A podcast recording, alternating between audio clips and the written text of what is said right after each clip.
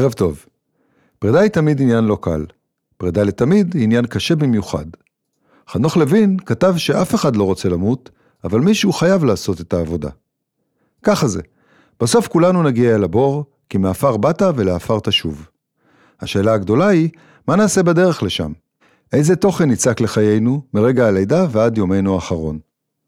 הידיעה שאמות בקרוב היא הכלי החשוב ביותר שהיה ברשותי בקבלת ההחלטות הגדולות בחיים, אמר סטיב ג'ובס כשנה לאחר שאובחן כחולה סרטן.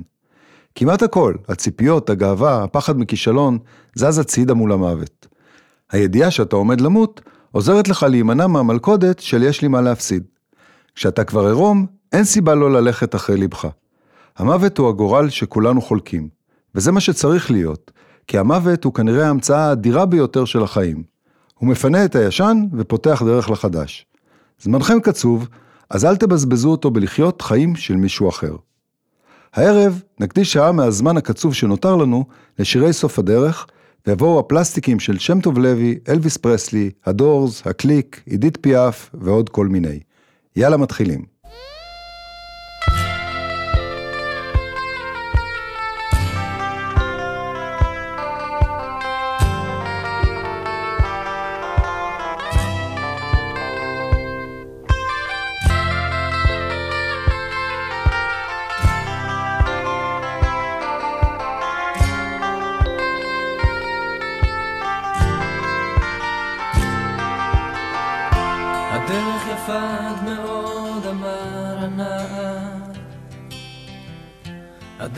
הדרך עד מאוד, אמר האלם. הדרך ארכה עד מאוד, אמר הגבר. ישב הזקן לנוח בצד הדרך. צובר שקיעה סביבתו בפז ועודן. הדשא מבהיק לרגליו בטל הערב ציפור אחרונה של יום מעליו מזמרת. התזכור מה יפתה מה קשתה אמרך הדרך. אמרת יום רודף יום ולילה לילה. הנה ימים באים בלבך אמרת. ותראה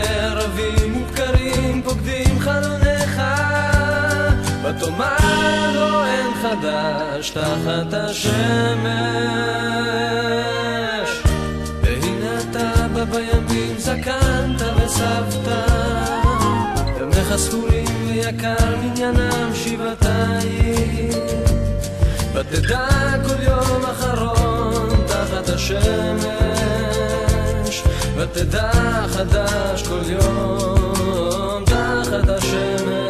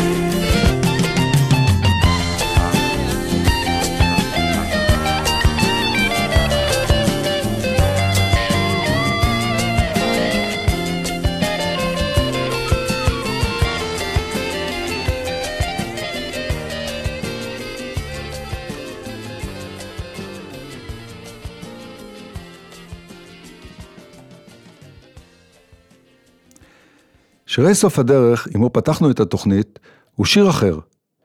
לאה גולדברג כתבה שיר שמורכב משלושה שירים, נפרדים, אך לא ממש. הראשון נפתח בתיאור החיים, הדרך, מנקודת מבט מתחלפת במהירות של ילד, אלם, גבר וזקן.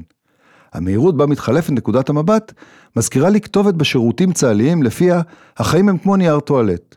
לקראת הסוף זה נגמר יותר מהר. ככה זה, אנחנו כאן אורחים לרגע. בשיר השני, מציבה לאה גולדברג את דמות הצעיר, שאינו מבין עד הסוף את משמעותם של הימים החולפים, מול הזקן שימיו ספורים ויקר מניינם שבעתיים. ותדע, כל יום אחרון תחת השמש. ותדע, חדש כל יום תחת השמש. היא כותבת, לאדם הזקן כל יום יקר. בשיר השלישי, החותם את שירי סוף הדרך, מציג הזקן תובנות על היופי הנמצא בדברים הקטנים, על החירות בחיים ועל האפשרויות להתחדשות. השיר נחתם בתפילה. לבל יהיה יומי היום כתמול שלשום, לבל יהיה עלי יומי הרגל. כנראה צודק קהלת שאמר, אין חדש תחת השמש. בסופו של דבר, סטיב ג'ובס של שנות האלפיים חוזר במילים שלו על מילותיה של לאה גולדברג שנכתבו 70 שנה קודם. המוות קוצב את הזמן, מפנה את הישן, מציג הזדמנויות חדשות שחשוב לנצל אותן, לבל יהיה עלי יומי הרגל. חיים שפירא, דוקטור למתמטיקה, סופר ופילוסוף, אומר שכל בן אדם צריך לשאול את עצמו איך להפוך את הימים שנותרו לו לנכונים יותר, כי אין לנו כל כך הרבה מהם. תינוק שנולד, גם אם יחיה עד גיל 100, יהיו לו 360,500 ימים בחייו. זה הכל. החיים קצרים ואנחנו מבינים את זה כשאנחנו שומעים ורואים אותו מגיע מרחוק, את המוות. לטולסטוי, הוא מוסיף, היה רעיון שידיעת המוות חייבת לשמש כמדריך לחיים נכונים יותר. לכן אני עושה חשבון נפש בכל יום. אני פשוט מנסה להפוך את היום לטוב יותר. כל יום. מה הזמן מסמן לי? שואל עידן רייכל ועונה. זה כל שאריות של החיים. מה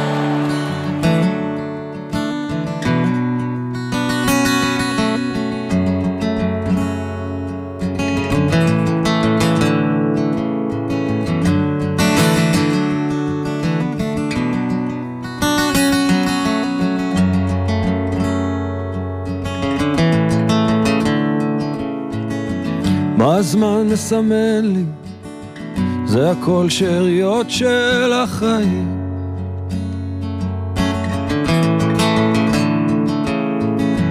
ולחיות את הרגע, להתחיל לאסוף את השברים.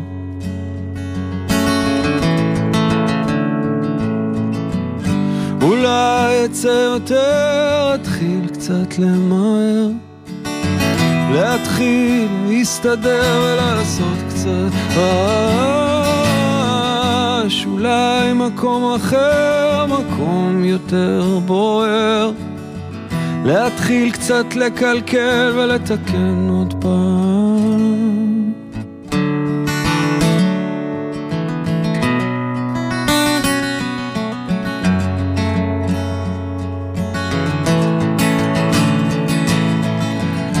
הזמן מסמן לי? זה הכל שאריות של החיים.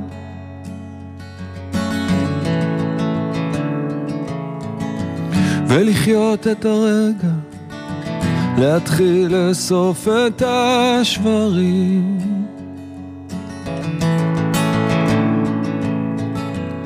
אולי אצא יותר, אתחיל קצת למהר. להתחיל להסתדר ולעשות קצת רעש. אולי מקום אחר, מקום יותר בוער. להתחיל קצת לקלקל ולתקן עוד פעם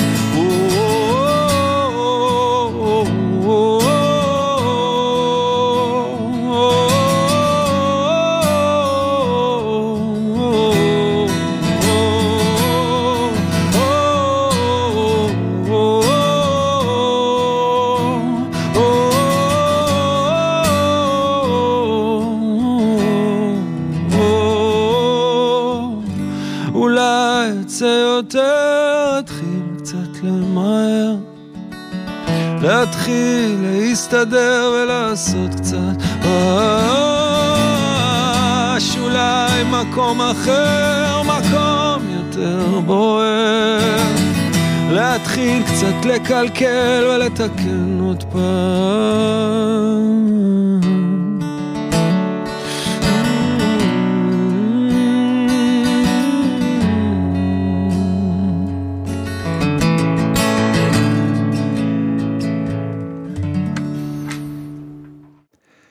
ואל קצה הדרך נרצה להגיע שלמים עם עצמנו, ללא חרטות. יחד עם זאת, ולמרות הניסיון להפוך את ימינו לטובים יותר, טוען דוקטור שפירא שהמשפט "החוכמה מגיעה עם השנים" הוא לא נכון. אני חושב שיש אנשים שצברו המון המון שנים, והחוכמה מתמהמהת. מה שכן מגיע עם השנים אלה החרטות.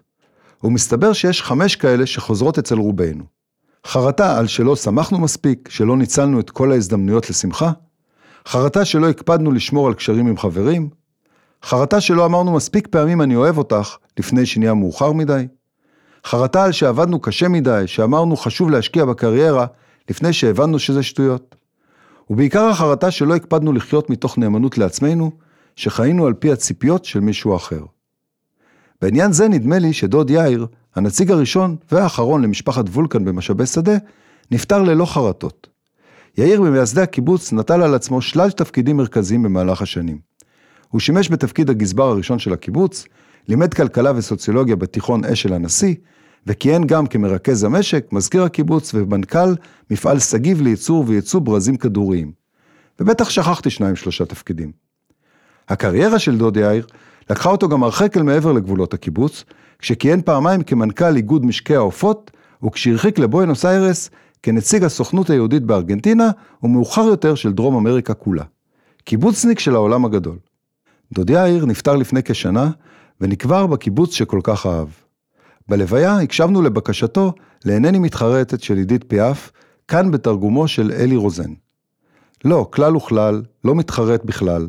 לא על הטוב שחלף, לא על הרע ולא על דבר. לא כלל וכלל, לא מתחרט בכלל. זה שולם ונשלם, נעלם ונשכח בעבר.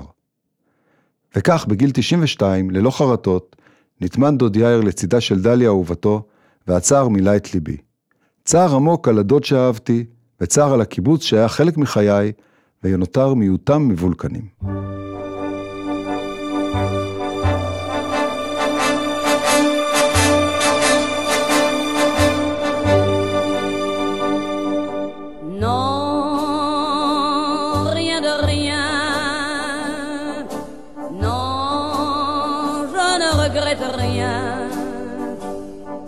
gabi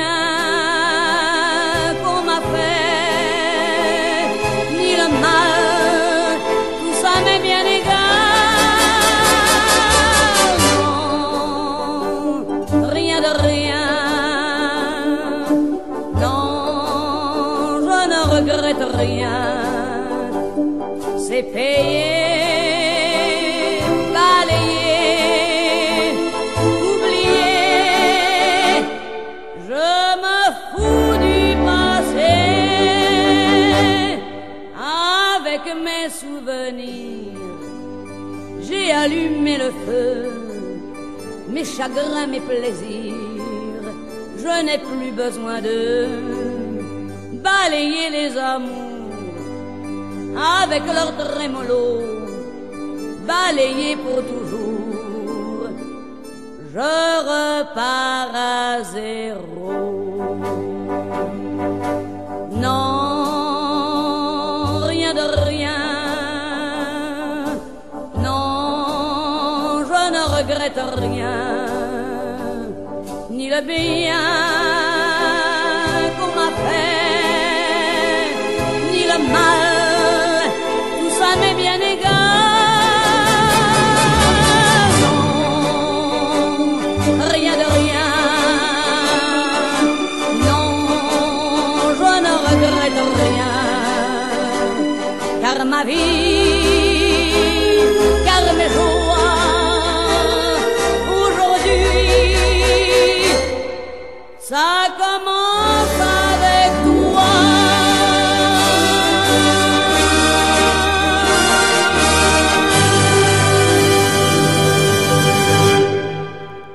כל אחד והדרך שלו.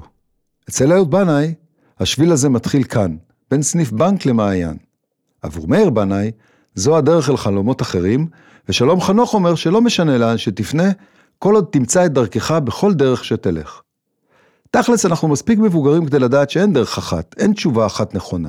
אין ספור ההחלטות שאנחנו מקבלים בימי חיינו, קטנות כגדולות, מעצבות בסופו של דבר את הדרך שלנו, בתקווה שבסופה נביט לאחור בסיפוק, בשמחה, בתחושה שחיינו חיים מלאים ואותנטיים, שמצאנו את דרכנו. בסוף 68 נכתב אחד מהמנוני הסיכומים המפורסמים, בעקבות פגישה של פול אנקה הצעיר עם פרנק סינטרה בן ה-57. סינטרה, עייף מסיבובי הופעות ארוכים, מצהיר שזהו, די, אני עוזב. אנקה חוזר לניו יורק, ממהר אל שולחן הכתיבה וכותב מילים חדשות לשיר אהבה צרפתי שהוא מחזיק בזכויותיו. My Way, מונולוג של אדם בסוף חייו שהצליח בדרכו שלו, מצליח מאוד בבריטניה של אותם הימים, בקרב החיים והמתים כאחד. במקביל להצלחתו במצעדי המכירות, השיר הפך לפופולרי ביותר בבתי ההלוויות באנגליה. ולמרות ההצלחה, פולנקה עצמו אמר שמעולם לא כתבתי שיר כה מיזוגני, נרקסיסטי ונפוח. אפילו סינטרה, מזוהה כל כך עם השיר, מאס בו, ביקש להפסיק לבצע אותו בהופעות, אך נכנע פעם אחרי פעם לדרישות הקהל. במרוצת השנים זכה השיר לאין ספור גרסאות. אריתה פרנקלין, תום ג'ונס, ווילי נלסון, דיוויד בוי, רובי וויליאמס ואפילו סיד וישס. כולם ביקשו להיעזר במילותיו של אנקה כדי לומר משהו על הדרך שלהם. והיה עוד ביצוע אחד, זה של אלוויס פרסלי, שבחר לסגור איתו את הופעותיו בווגאס, למרות שאנקה טרח לומר לו שהשיר לא מתאים לך. תשפטו בעצמכם.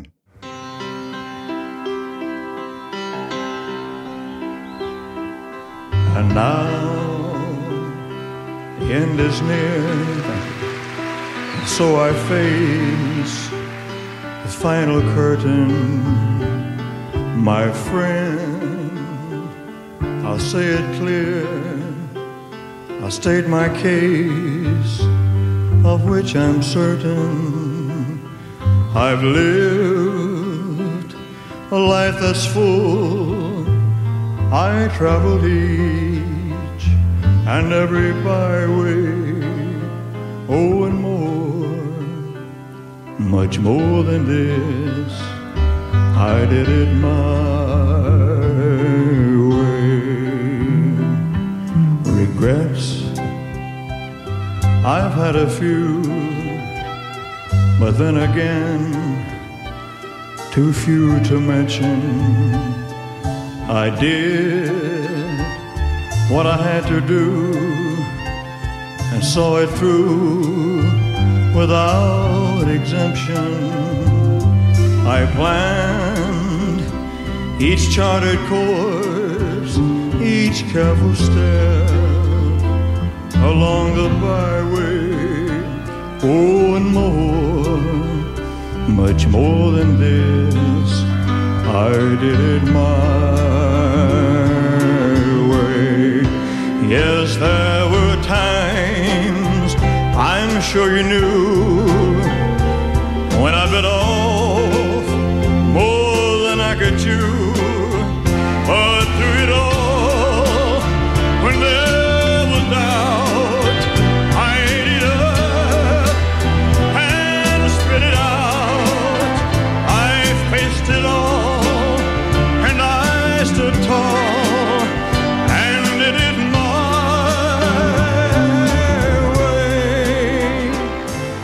I've loved, I've laughed and cried, I've had my fill, my share of losing, and now as tears subside, I find it all so amusing to think I did all that, and may I say, not in a shy way. Oh no, no, not me. I did it my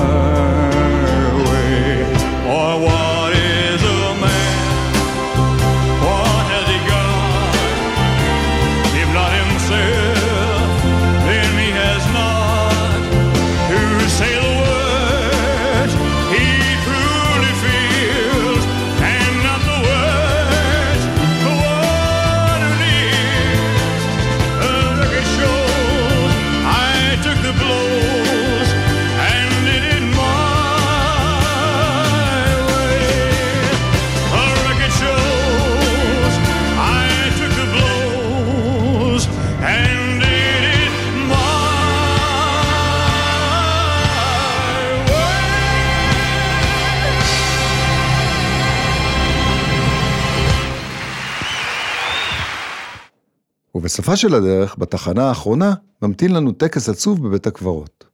כולנו היינו שם. באים להיפרד, לנחם, לומר כמה מילים בזכות האיש שעטוף בתכריכים. הנורמה קובעת, אחרי מות, קדושים אמור. או במילים פשוטות, אין לדבר בגנותו של אדם לאחר מותו, אלא רק לשבחו בזכות מעלותיו. הביטוי המעט מוזר הזה נולד מסמיכותן של שלוש פרשות רצופות בספר ויקרא. אחרי מות, קדושים ואמור. פרשנות אחרת טוענת שאחרי מות, גם האדם הפשוט ביותר הופך לצדיק.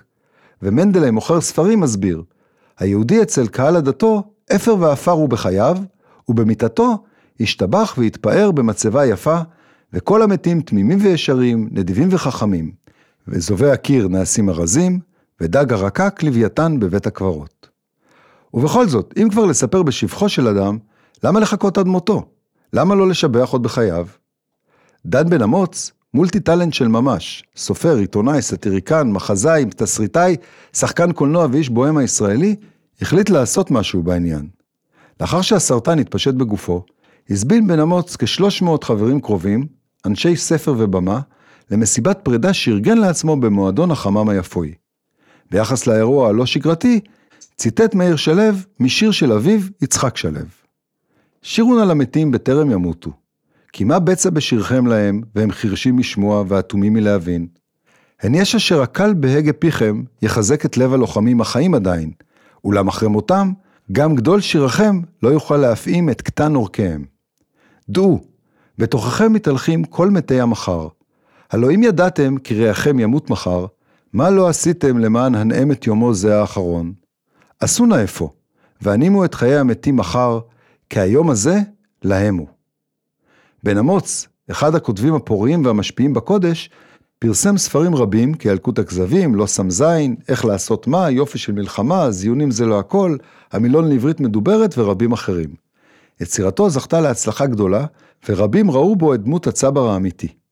במסיבת הפרידה סיפר יונתן גפן שהתבקש לכתוב שיר קינה, אבל מה שיצא לו זה שיר קנאה. אתה שומע על כיבושיו ונהיה צהוב. תגידו, מתי יש לו זמן לכתוב?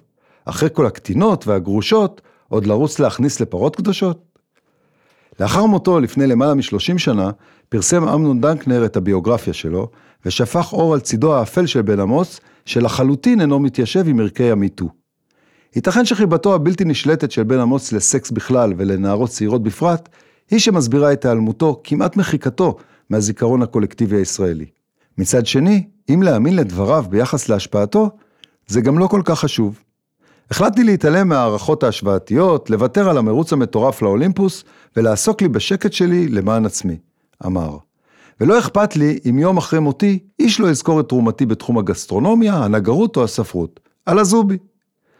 בן אמוץ, ששנים קודם לכן כבר כתב לעצמו הספד עצמי, במסגרת התוכנית הסאטירית המיתולוגית שלושה בסירה אחת, זכה גם לשמוע את הספדי חבריו עוד בחייו. הנה שניים מהם, חיים חפר עם הספד להספד ההוא, ויונתן גפן, הצהוב מקנאה. אני כתבתי בכמה קטנה שהיא הספד להספד. אך ידן ידן, כולנו יודעים שאתה בן אדם יקר. כולנו יודעים שלכל קוראיך אתה ממש אוצר. אבל איך ידן ידן, כל כך הרבה זמן עבר, ובעניין ההספד שלך אתה לא עושה שום דבר. הביטו, הבן אדם חי, מסתובב, מבסוט, צוהל. בחיי אלוהים הוא גם נראה בריא לעזאזל. אמנם פה ושם בית חולים, פה ושם גם איזה ניתוח קטן, אבל איפה הארון? איפה המגירה? איפה ההספד ידן? אתה יודע איך אתה הורס את הבריאות לאורי דן? הוא היה לי עוד חרוס אחד, אבל אני לא רוצה. הנוכח נוכח.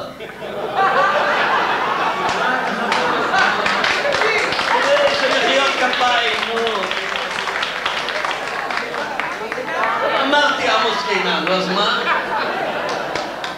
ותאמין לי, אני מכיר עוד איזה שניים שלושה שמוכנים עכשיו לקום ולשיר ולשמוח ואפילו לשאת נאום בתנאי שהמסיבה הזאת תהיה בשבילך באמת מסיבת סיום. אבל אתה ידן ידן, אתה לא אכפת לך כלום. אתה אץ רץ בין חתיכות העולם, בחור צעיר, רענן וטרי, לוחש מיאקרה, ו-I love you, ודרגיה, וקרידה, ושרי, ולא שוכח, וזה בכל זאת ייאמר לזכותך, יקירי, לזקוף את קומתה של האות השביעית באלף-בית העברי. ואתה אוכל טוב, ישן טוב, משתתה טוב, ולפעמים גם עובד. אבל אחי ידן, ידן, איפה ההספד? ואני משער שיש לך גם כמה סיבות מדוע ההספד הזה צריך לחכות. אז אם כבר אז כבר, תהיה בריא ברוח ותהיה בריא בשר, ושמספר הקוראים שלך יוכפל משישה לשנים עשר. ושילמדו את ספריך הזקנים וטב בשבעים מהדורות, ושיקראו אותך נשים יפות ועליזות, ושאתה תקרע את הקורות. ושיהיה לך עושר באהבה, בכתיבה, ועושר במטבעות ובשטרות. ובכלל, יא חביבי, מי ייתן ותזכה להרבה הרבה עבירות.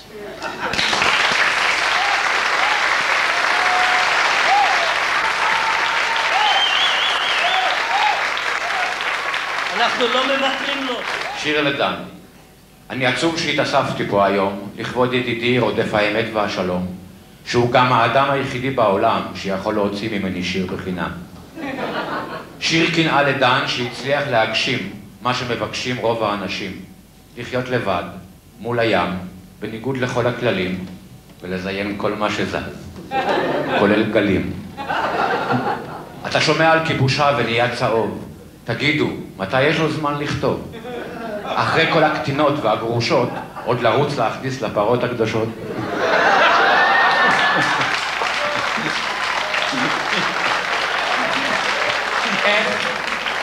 לעזאזל נשאר לו זמן לטפל בכל עוכרי ישראל, אחר כך גם לבשל?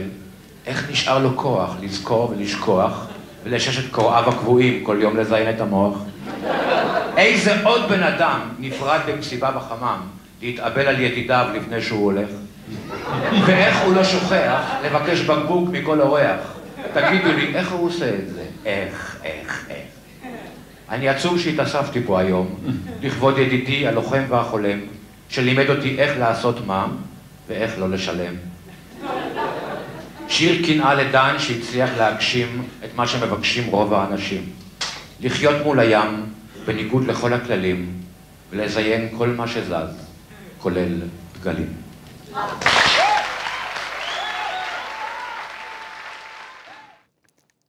יש כאלה שלא מסתפקים בחזרה גנרלית, ולמרות ההבנה שחיים ומתים רק פעם אחת, רבים מדווחים על הזדמנות שנייה. חוויית סף מוות קוראים לזה. אנשים שחוו מוות קליני מדווחים על חוויה חוץ גופית הכוללת אור לבן בוהק, תחושת עונג גילאית, הליכה במנהרה וראיית אנשים קרובים שנפטרו. במרבית הדיווחים אגב, מדובר על חוויה חיובית ונעימה. החוויה הנפוצה ביותר, מוסיף פרופסור ברוס גרייסון, היא תחושה סוחפת של שלווה, רווחה ושמחה. זה מדהים, משום שרוב האנשים נוטים לקשר מוות עם תחושות של פחד ועצבות. בסוף המאה ה-20, חקר חוויית סף המוות הופך לתחום מחקר לגיטימי, המספק הסברים אפשריים כניסיון של המוח להשתמש בסמלים תרבותיים כדי לגשר על הפער שהתפיסה החושית קורסת, שיבוש בתהליכי קליטת מידע ועיבודו, או סתם הזיה. אחרים, כמו דוקטור שמעון אזולאי, פילוסוף ואיש חינוך, מחפשים הסברים מעבר למציאות הגשמית, ונתלים באילנות גבוהים כדקארט, הסבור שיש לנו צד רוחני שאינו כפוף לעולם החומר. כך או אחרת, מעקב אחרי אנשים שדיווחו על חוויית סף מוות, מלמד כי הם פוחדים פחות מהמוות. אמפתיים יותר, סומכים יותר על אינטואיציה, ופחות מתעניינים בנכסים חומריים, ומתחזקים באמונה בחיים שלאחר המוות. מי יודע, אולי צודקים המאמינים בגלגול נשמות. אולי באמת ניתנת לנו הזדמנות נוספת לעשות תיקון, להשלים את תפקידנו בעולם הזה, בטרם נצעד באופן סופי ומוחלט אל האור. אולי המוות אינו התחנה הסופית, אלא רק תחנת מעבר לפרק הבא. באופן אישי אני סקפטי מאוד, ויחד עם זאת, מודה שיש בזה לא מעט נחמה.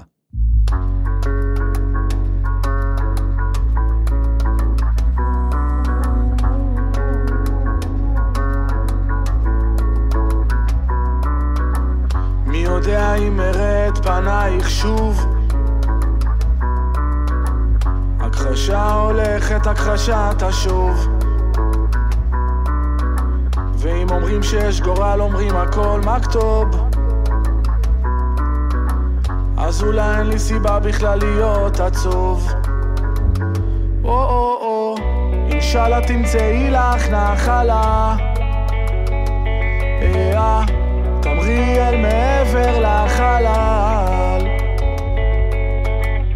כי גם הסוף הזה הוא ההתחלה. נתראה בגלגול הבא.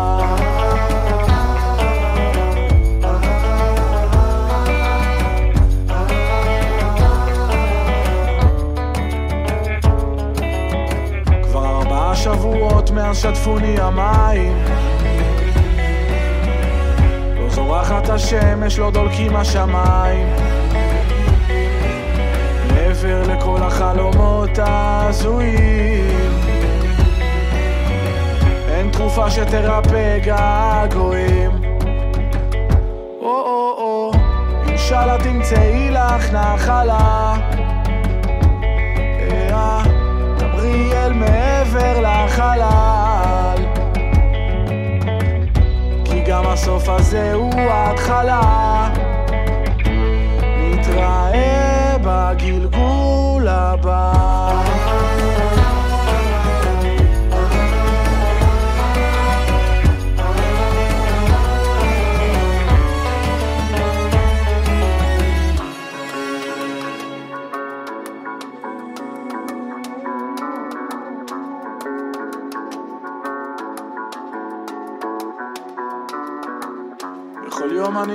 שיר אחד שכתבת. אבל רק אחד בשביל שלא ייגמר לי. וזה עולם משוגע כמו השיר שאהבת. והלב שנתפס עדיין לא השתחרר לי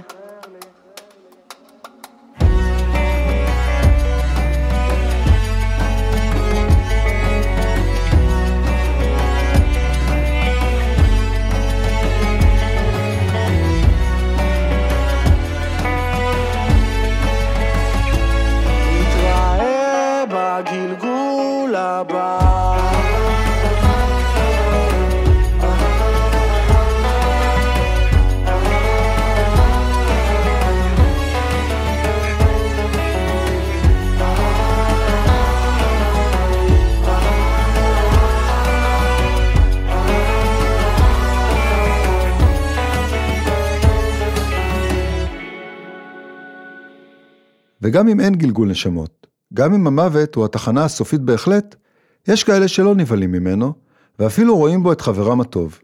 אחד מהם הוא ג'ים מוריסון מהדורס. This is the end, beautiful friend. This is the end, my only friend, the end. השיר שיצא בהופעת הבכורה ב-67 והפך להיות אחת באבני הדרך של הדורס, נותר מעט אניגמטי ולגמרי לא ברור למה התכוון המשורר. מוריסון עצמו אמר, אם לומר את האמת, בכל פעם שאני שומע את השיר הזה, זה אומר משהו אחר עבורי. אני באמת לא יודע מה ניסיתי להגיד. זה התחיל כשיר פרידה פשוט. פרידה ממי? כנראה רק מילדה, מוסיף מוריסון. אני באמת לא יודע.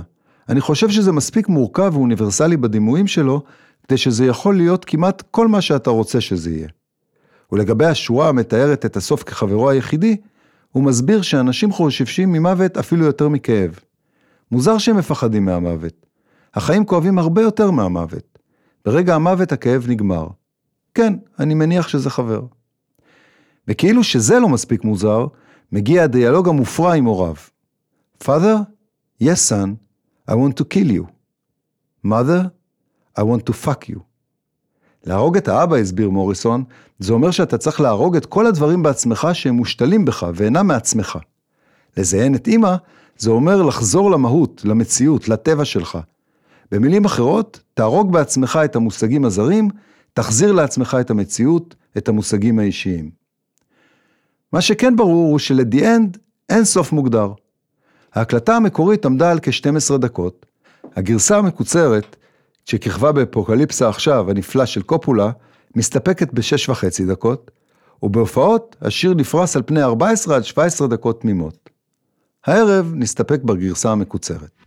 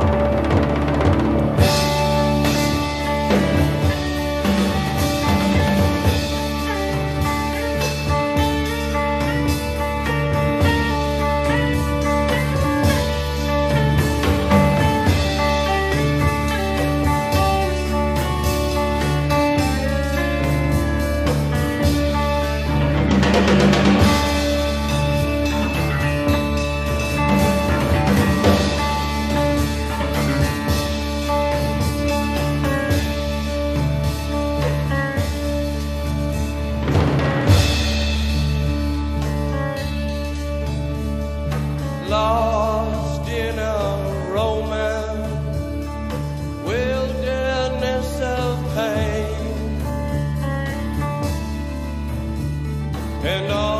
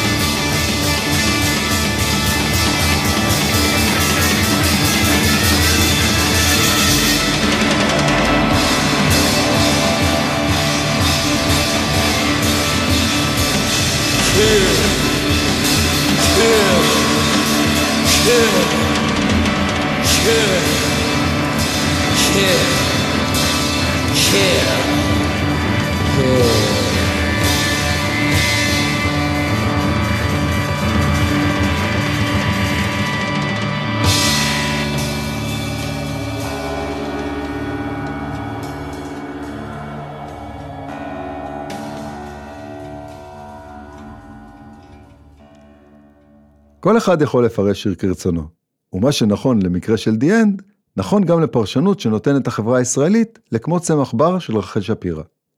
השיר, שנכתב כשיר פרידה מחיים של יחד, קיבל פרשנות נוספת כשיר של סוף החיים, והפך לדייר של קבע בימי זיכרון עם שורות כמו מחר אני אהיה כה רחוקה, אל תחפשו אותי. הזמן ישקיט הכל, אני הולכת לדרכי. או אני אהיה לצל חולף בשדותיכם, לסוד נסתר, היו שלום, אני חייתי ביניכם כמו צמח בר. איך אומרים? אם תראה חבל לעקרת בית, היא תחשוב על כביסה. אם תראה חבל לנידון למוות, הוא יחשוב על קץ החיים. ובארץ בה המוות אינו מחוסר עבודה, כל פרידה היא סוף פוטנציאלי. כמו צמח בר, היה לשיר הנושא באלבום של חווה אלברשטיין, שאכלס אוסף שירים נדיר, כמו אחרי מותי, את תלכי בשדה, לכל איש ישם, ימי בנימינה ואחרים. ישראל המדממת של אחרי מלחמת יום הכיפורים, מצאה נחמה גדולה באלבום בכלל, וכמו צמח בר, הפך לסמל של פרידה וגעגוע. שיר מלא תשוקה, כאב ודרמה, שמלווה את הישראליות המשתנה והמתפכחת מחלומותיה, כתב עליה מבקר התרבות נדב מנוחין. 13 שנה מאוחר יותר, מעיזה סי אימן לגעת בקלאסיקה של חין אביה ומקליטה את הגרסה שלה לשיר. קראנו ליזהר אשדות שייתן לזה גוון אחר, מספרת אימן. לדעתו מה שהיה צריך זה להוריד אקורדים. אבא שלי כתב עם כל האקורדים שקיימים. קרוסלה, לונה פארק של אקורדים. אבל אנחנו היינו אז בסוף שנות ה-80, וברדיו פרינס ופריטנדרס וקורין הלל, וקצת החברים של נטשה, ולא רצינו המון צלילים, רצינו מינימליסטי. בנחת שאהב, אהב. אם שיא, הוא אומר, השיר היה נשכח או לא מגיע לעוד אנשים צעירים של אז. אני חייב לה הרבה על ההקלטה הרוקיסטית. ולמרות הפרגון האבאי, באופן אישי אני מעדיף את גרסת הלונה פארק של האקורדים.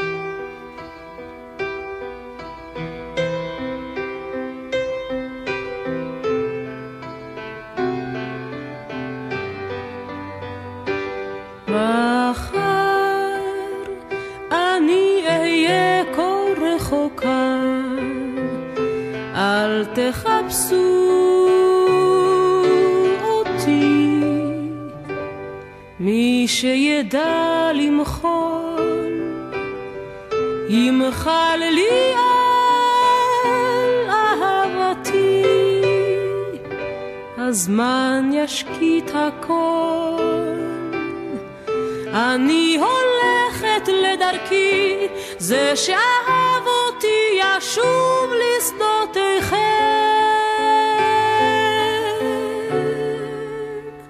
מן המדבר והוא יבין, אני חייתי ביניכם.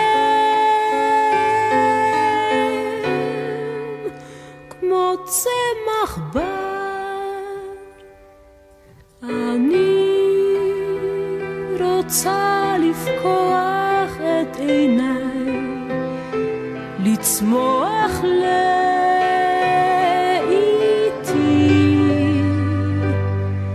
הרביתי לחלום, החלומות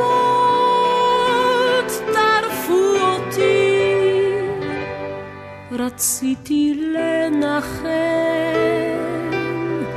אבל מרדה בתשוקתי, היה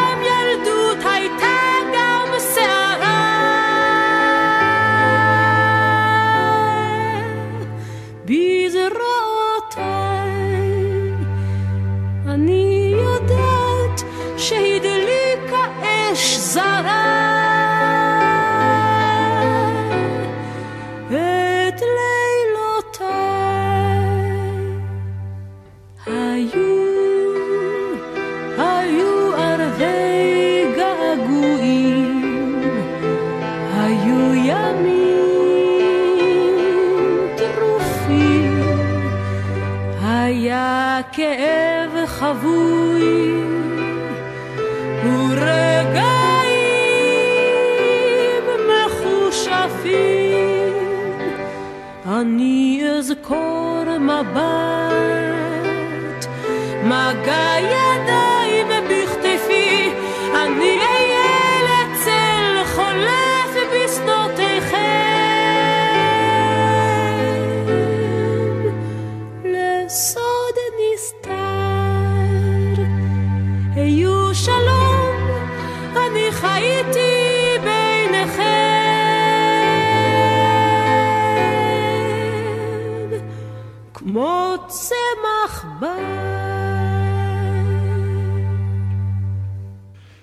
כשהתחלתי לאסוף שירים לתוכנית הערב, אחד הראשונים שעלו בדעתי היה אל תדליקו לי נר של הקליק. ושמחתי מאוד על ההזדמנות להקדיש כמה דקות לאחת הלהקות המפתיעות שפעלו במקומותינו. הקליק שהגדירו את עצמם כגל חדש ישראלי, לא היו מוזיקאים מהשורה הראשונה דווקא, ולעומת זאת, היו הראשונים להודות בכך. ניגענו רע, אבל כנראה זה היה חלק מהעניין. להקה כזו עוד לא הייתה כאן. ככל שהזמן עבר, הבנו שהקליק היו חלוצים, חצופים ונועזים. וכראיה לכך, הם פיטרו את עוזי בינדר, שניגן איתם בס בתחילת הדרך, בטענה שהוא נגן טוב מדי, ואינו מתאים לצליל המחוספס שביקשו להשיג. הלהקה נוסדה על ידי הירושלמים דני דותן ואלי אברמוב.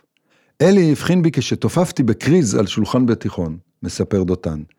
אפשר לומר שכבר מהרגע הראשון היה בינינו קליק. השניים לא אהבו את בית הספר, לא סבלו את הלהקות הצבאיות או את שירי ארץ ישראל היפה, או במילים שלהם, לא אהבנו את מה שהיה נחמד ונעים. כמה שנים מאוחר יותר, אחרי שנזרקו מהתיכון, עשו סיבוב באנגליה ודותן סיים את שירותו הצבאי, הם עוברים לגור יחד בתל אביב ומקימים את הקליק. על השם הקליק חשבנו כשהלכנו בתל אביב. כשחצינו את איילון, דיברנו על כך שיש לנו קליקה, וכשההרכב שלנו צריך לדגול בסאונד רצחני. והכי קרוב לזה היה צליל הקליק של אקדח שנשמע כשאתה לוחץ על ההדק ויורה. האלבום הראשון נכתב תוך שבוע ימים, ביחד ולחוד. לא היה לנו כוח לשבת יחד לכתוב. אז במקום זה, דותן הקריא בערב את הטקסט לאברמוב בטלפון, וזה מצלצל אליו למחרת בבוקר ומשמיע את הלחן שכתב. החבורה יוצאת לשנה של הופעות לפני שהם נכנסים להקליט את אלבום הבכורה. אמא אני לא רוצה להיגמל, שלא הצליח בשעתו ונחשב עד היום להישג אומנותי פורץ דרך במוזיקה הישראלית. שנתיים מאוחר יותר, יוצא עולם צפוף, אלבומם השני והאחרון. אל תדליקו לי נר, כמעט ולא נכנס לאלבום מגלה דותן. חלק מחברי הלהקה התנגדו לו. מלחמת לבנון הייתה אז ברקע, והם חששו מעוד שיר הספדים ורצו שיר שמח. השיר בעצם לועג לפולחן המוות. בסוף אנשים יושבים עם נרות ומעריצים מישהו מת. זה שיר אנטי מלחמתי מובהק. בסופו של דבר, השיר נכלל באמבום והפך להמנון של מלחמת לבנון הראשונה. המוות די בטוח, הוא אורב בפינה. לא כותף לפי הזמנה. לפגישה שקבעתם הוא החליט לאחר, לא צריך שתדליקו לי נר. ארבע שנים בלבד פעלה הלהקה, בהן הניחה את אבן היסוד לפאנק הישראלי. לא ידענו לתחזק את ההצלחה, ולא יכולנו להכיל את ההרגשה של להיות מצליחים, מודד אותן. הרגשנו שכל אחד רוצה לעשות דברים אחרים, רבנו המון, הרגשתי שאני ריק יצירתית, אז פירקנו את החבילה. ב-2006 נפטר המתופף ז'אן ז'אק וולדברג ממחלת הסרטן, וב-2015 המחלה מכריעה גם את אלי אברמוב. לפגישות איתה, מסתבר, המוות החליט דווקא להקדים. אז אולי בכל זאת להדליק נר?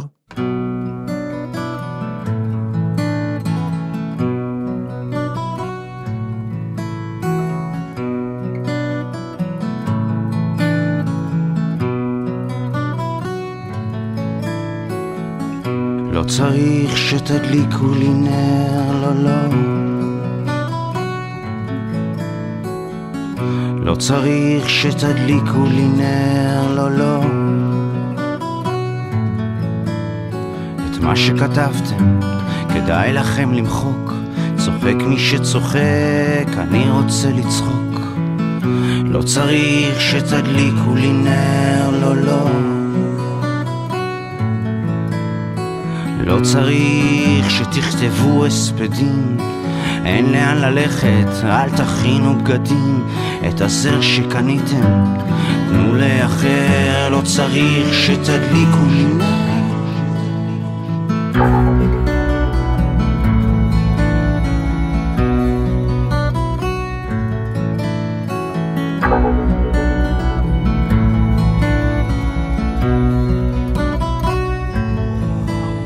המוות די בטוח, הוא אורב בפינה, הוא לא כותב, לא, לא, לא לפי הזמנה.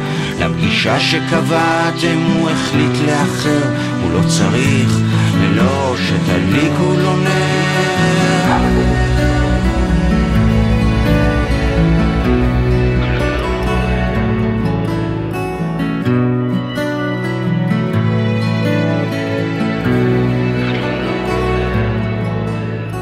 לא צריך לנחם אבלים, נימוס מחייב, לדעת כללים, את הדמעות שהכנתם, תנו לאחר, לא צריך שתדליקו לי נר.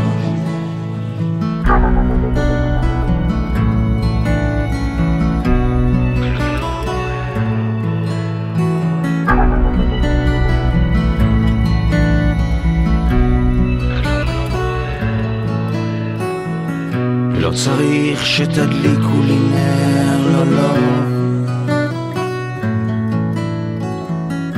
לא צריך שתדליקו לי נר, לא, לא. לא צריך שתדליקו לי נר, לא, לא. כלום לא בוער. לא צריך שתדליקו לי נר, לא, לא.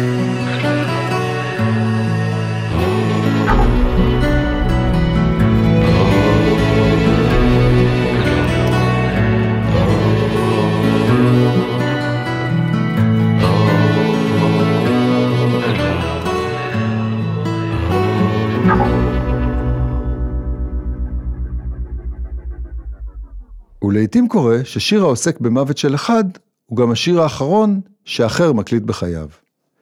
כזה הוא אדם בחדרו של אברהם חלפי ואריק איינשטיין. הדלת פתאום תיפתח וייכנס הגורל. מי יודע מה צבע בגידו, אם יפה הוא, אם מגועל. על הסף יתייצב כנושה, ישאל מי בבית ישכון, ואת שנות החיים והשם, היכון בן אדם, היכון. כשנשאל אברהם חלפי לגבי עיסוקו, הקפיד להדגיש שהוא שחקן, אבל בעצם וכמעט בחשאי היה גם משורר. בחייו הפרטיים, כשאור הזרקורים קבע, התנהל בצניעות ובפשטות, עד כדי כך צמצם את קיומו שבשעות חייו האחרונות, כשחש ברע, לא הזדרז להזמין אמבולנס. רבים מידידיו סיפרו כי חלפו כמה ימים עד שנודע להם דבר מותו, ולכן לא השתתפו בהלווייתו. זה היה אחד ממפעלות חייו, להישאר אלמוני, מצומצם וצנוע, אמר עליו אורי משגב. אני מצמצם את עצמי לכדי נקודה אלמונית, כדי שלא להטריד בגופי מלכויות. את המילים הצנועות שכתב חלפי, ביקש חברו הטוב אריק איינשטיין לחרות על מצבתו.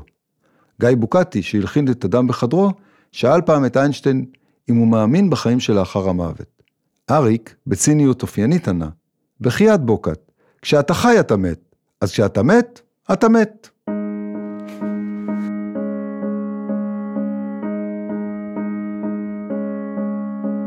לו ראית אדם בחדרו, מול ראי שהזקין ממראות, לו שמעת תוכי ירקרק, משוחח עם פרח ורוד, שרוי לו הפרח בכוס, שבוי התוכי בדמיון, הזמן את הפרח ירמוס, ואת חברו יחמוס. היכון התוכי, היכון, היכון התוכי, היכון.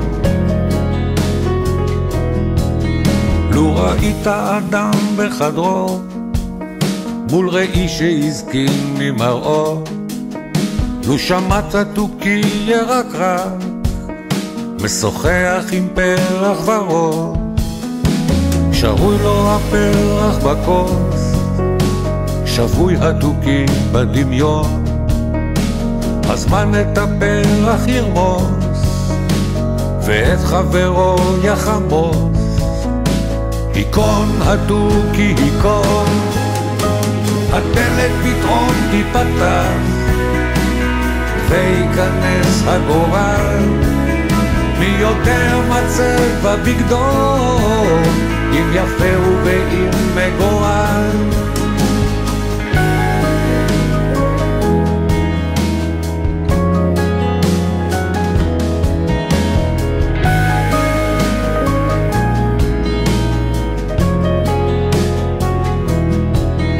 על הסף יתייצב כנושה, ישאל מי בבית ישכון, ואת שנות החיים והשם, היכון בן אדם, היכון.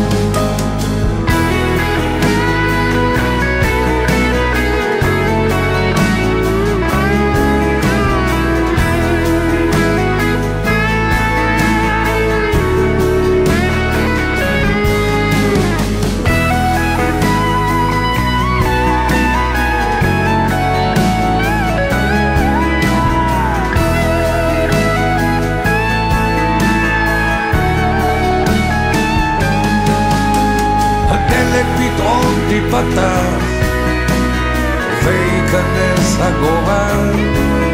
מי יודע מה צבע בגדו אם יפה ואם מגורל הדלת פתאום תיפתח וייכנס הגורל.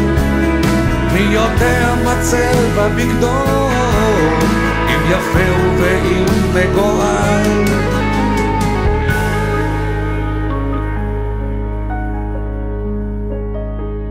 ראית אדם בחדרו מול ראי שהזקין ממראות